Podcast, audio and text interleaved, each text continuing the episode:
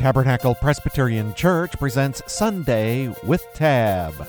Tabernacle Presbyterian Church, located at 34th and Central in Indianapolis, welcomes you to Sunday with Tab.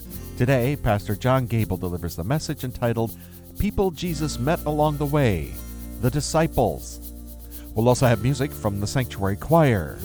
So join us now from Tabernacle Presbyterian Church for Sunday with Tab.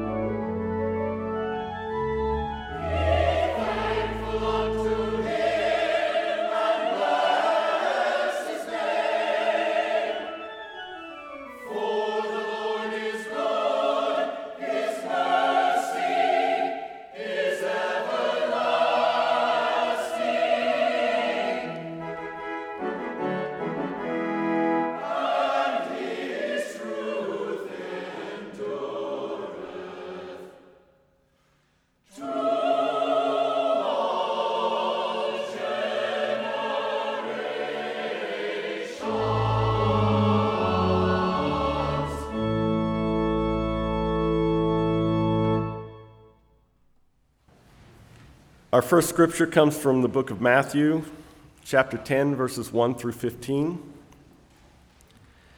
Then Jesus summoned his twelve disciples and gave them authority over unclean spirits to cast them out and to cure every disease and every sickness.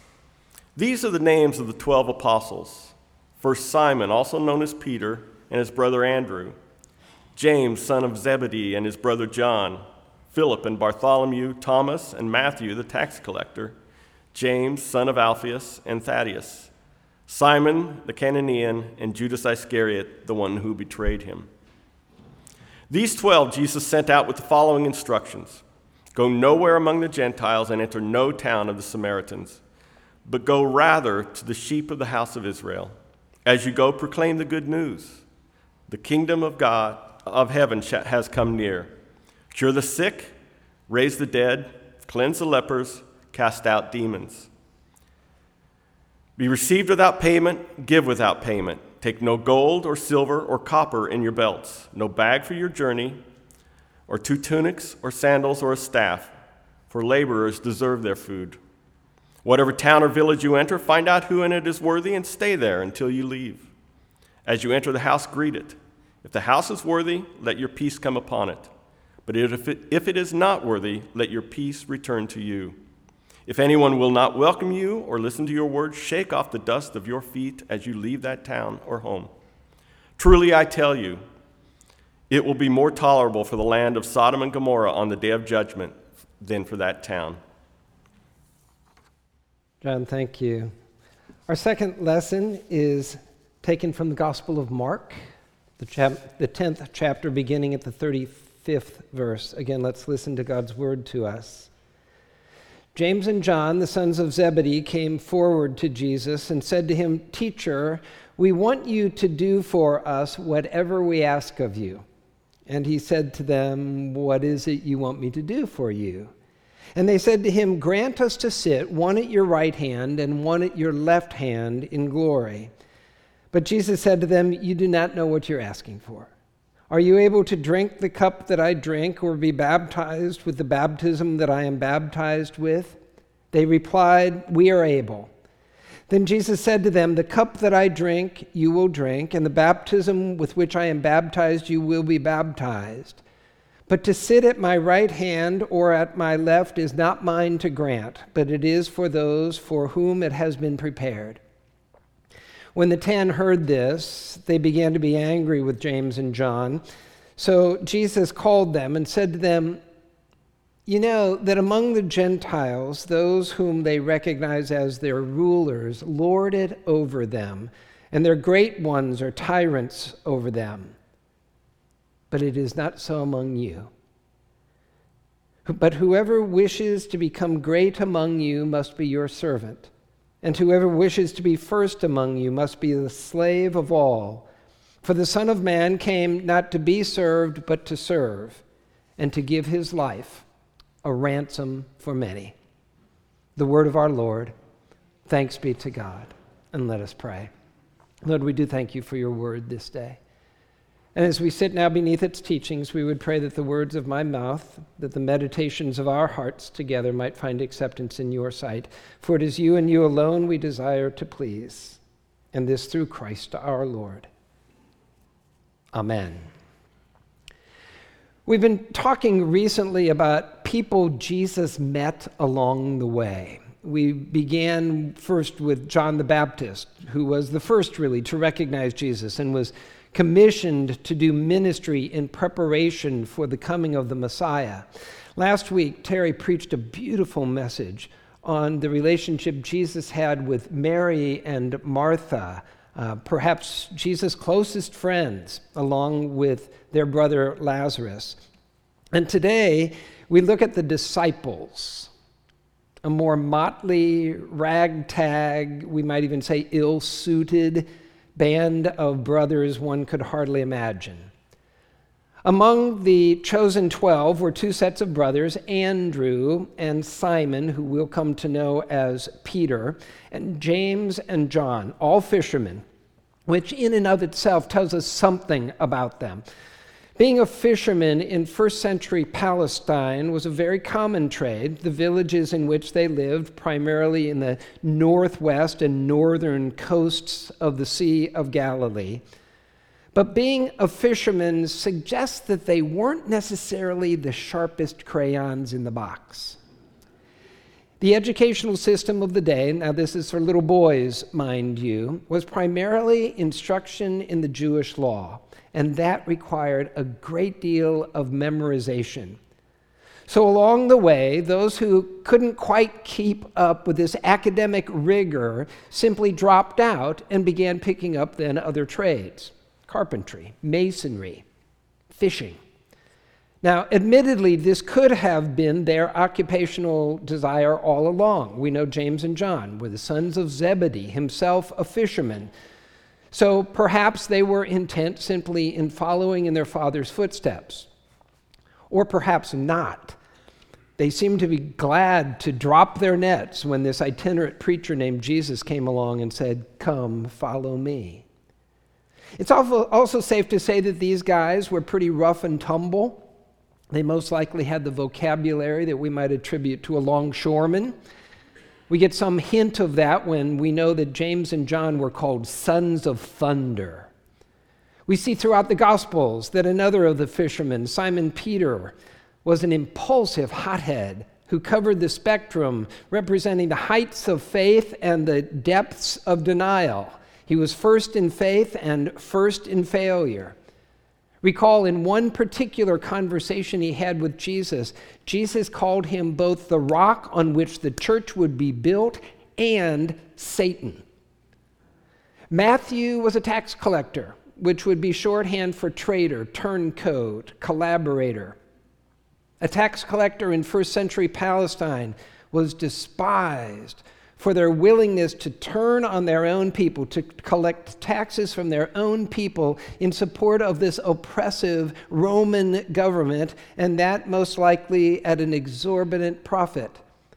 And then pair him up with Simon, often called Simon the Zealot, who was part of a sect of believers who were intent on overthrowing the Roman government by any means possible. You think your dinner conversations with your family and friends are tougher on political issues. I mean, liken this to being a Marxist guerrilla fighter paired with a member of the John Birch Society. Add to these the names of Judas, who in the Gospels is given the moniker the betrayer. And then six more lesser known characters, each with their own stories and backgrounds to share. Who were these guys? And didn't anyone bother to do a background check on them? I found an apocryphal letter written to Jesus from the Jordan Management Consultant Agency. It reads Dear Sir, thank you for submitting the resumes of the 12 men you've picked for management positions in your new organization. All of them have now taken our battery of tests and have been interviewed by our psychologist and our vocational aptitude consultant. The profile of all of the tests are included, and you will want to examine each of them carefully. It is the staff opinion that most of your nominees are lacking in background, education, and vocational aptitude for the type of enterprise you are undertaking. They do not have a team concept managerial ability, or proven capability. Simon Peter is emotionally unstable and given to fits of temper. Andrew has absolutely no qualities of leadership.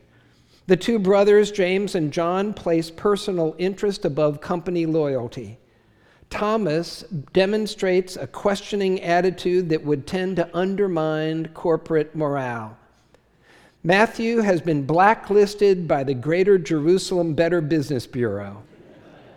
James, the son of Alphaeus, Thaddeus, and Simon definitely each have radical leanings and have registered a high score on the manic depressive scale. One of the candidates, however, shows great potential. He is a man of great ability and resourcefulness, meets people well, has a keen business mind, and has contacts in high places. He is highly motivated, ambitious, and responsible. We recommend Judas Iscariot as your comptroller and right hand man. All the other profiles are self explanatory. We wish you every success in your new venture. Who chose this unlikely band of followers? Jesus did. And that should give us some good comfort that He also chooses the likes of you and me today. Nadia Bolz-Weber, in her book Accidental Saints Finding God in All the Wrong People, writes Never once did Jesus scan the room for the best example of holy living and send that person out to tell others about him. He always sent out stumblers and sinners. I find that comforting, she says. Bear in mind, the despised tax collector Matthew became the church's primary evangelist through the gospel he wrote. And the 12 eventually shared the gospel message that has now reached our ears today. So, why did Jesus choose these guys rather than a more cohesive collective of more like minded, even keeled, well heeled individuals? Apparently, he had his reasons.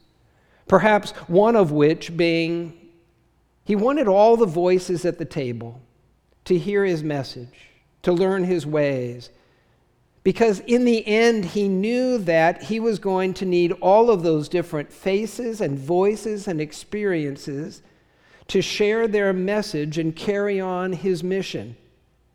I believe that is as true today as it was then. In short, we don't all need to agree with one another, we all need to agree with Jesus. One of the reasons we're looking at the people Jesus met along the way is to see how he related to them and they to him. But I would also suggest that perhaps we can see ways that we might better relate with one another. We have a human tendency today, even in the church, to do exactly the opposite of what Jesus does here when it comes to those with whom we choose to associate ourselves. And I'm greatly concerned that it's getting worse for us and not better. In our culture today, including the church culture, and I'm saying this in the, in the largest capacity, we've taken a posture of separating ourselves from those with whom we disagree. We have increasingly adopted a, a position of us and them, and so we surround ourselves with those with whom we agree by what we read, by what we listen to, by what we nod our heads in agreement with. And so we tend to close ourselves off from those with whom we disagree or who have positions different than our own. And as a result, we find ourselves talking only with ourselves, listening only to others who agree with what we already agree on.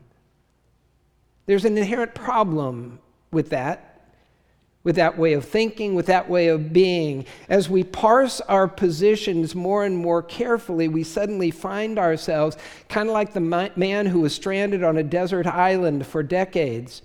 When he was finally rescued, he showed his rescuers what he had done in his free time. He pointed out the hut that he had built and the recreation area he had constructed and his own church. One of them, seeing another unmentioned structure, asked about its use. And the man said, Oh, that's the church I used to go to. It's kind of like the guy who built a church in his own backyard that seats only one. Friends, I can guarantee you this. You are sitting next to or near someone with whom you disagree. Now, perhaps you're not aware of that yet, but one day you will be. And at that moment, you're going to have to figure out what you're going to do about that. And most simply, I think we're given two options it's either stay or go, accept or reject, isolate or come together. Now, the predominant voice in our culture, and increasingly more in church culture, is to separate ourselves, reorganize ourselves with other like minded individuals. And it is my strongly held belief that that response will eventually lead to our demise. Now, I'm not suggesting that we all need to agree with one another because we do not and we will not. But I am suggesting that the foundational Presbyterian principle that persons of good character and principle may differ is more essential for us to embrace and put into practice now than perhaps it ever has been before in our history. Candidly, our ability, our willingness to live into and out of that principle is one of the things I most love and cherish about this church body. Did those first century disciples have their disagreements? You bet they did. So, how did Jesus respond to them? He called them, he welcomed them, he embraced them, he discipled them, he disciplined them, and eventually he sent them out to be his witnesses and ambassadors. In our second gospel lesson, we hear the story of James and John coming alongside Jesus and they had the audacity to ask him to allow them to be seated at his right hand and at his left hand in place of honor in the kingdom of God. And Jesus bluntly told them, You have no idea what you're asking. Which makes me wonder how often I, or perhaps we, do the same with him. And when they caught wind of it, the other disciples are absolutely furious. Why? Well, perhaps it's because of the brother's audacity in asking. Or perhaps it's out of frustration because they too were positioning themselves to ask something very similar of him for themselves. Either way, Jesus took that opportunity to set them straight as to the call and the demands of discipleship. You see, they were mistakenly thinking that discipleship meant the pathway to power and prestige. Not so, says Jesus. That's the way of the world. But it is not so among you. Rather, he counters with the values of his upside down kingdom, saying, Whoever wishes to be great among you must be your servant, and whoever wishes to be first among you must be the slave of all. For the Son of Man came not to be served, but to serve, and to give his life as a ransom for many. Jesus was defining what it means to be one of his disciples, then and now. A disciple is one who has firmly decided to learn from Jesus how to live his or her life. One who has committed themselves to be a follower, an apprentice of his, learning his way of doing things, quite literally, of becoming like Jesus in every way imaginable, including the way we relate to one another. As another put it, faithfulness in following Jesus may be defined as progressively closing the gap between who we really are and who Jesus really is. Oh, we know all about how to live like us. The reason we come here is because we want to be like Jesus. So, why did Jesus gather this ragtag, ragtag team of his closest friends and followers? Because he knew that together they represented life as it really is not an ideal, but its reality. Because he knew that their voices, in all of their diversity and disagreement, would be needed to share his gospel message with the world. And I believe he has called us together for the very same reasons. Given the different socioeconomic backgrounds and political persuasions, what is it that held them together? I assure you, it was not their shared agreement on the pressing issues of the day. It was their common commitment to Jesus. By uniting them to himself, he was uniting them to one another. And I believe again the same is true for us. Rather than each of us or a small group of us getting up going out into our own corners, I believe the church today must continue to be instructed by the juxtaposition of both collaborators and freedom fighters who believe that Jesus is still able, by his word and by his presence, to overcome any of the seemingly insurmountable issues which may tear us apart and so bind us together as unified companies of believers called the church. You see, the one who unites us is greater than anything that could ever divide us unless we choose to allow those issues to divide us. The decision is ours to make, it's always ours. The church is not designed to satisfy each of our individual wants or needs but it's gather, it, it is united to gather us together to be shaped and formed by Jesus Himself into the image of Christ because there is a work that we've been given to do. And that is to carry the gospel message to the ends of the earth.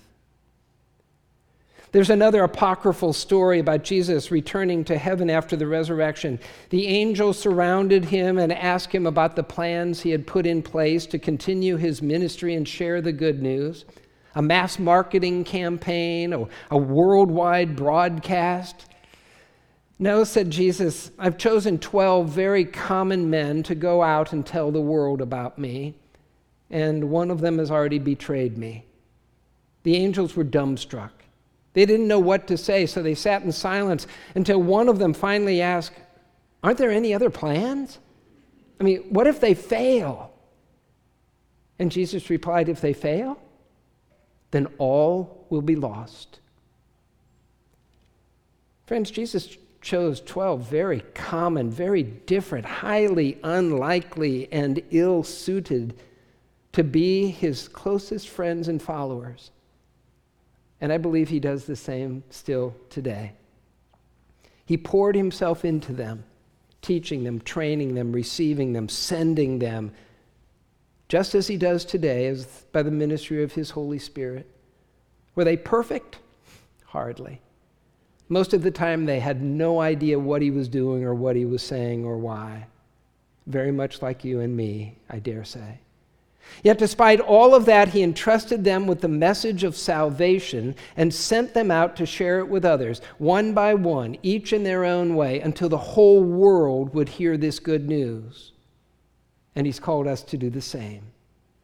He continues to call us, very common, very different, highly unlikely, perhaps even ill suited to the same task.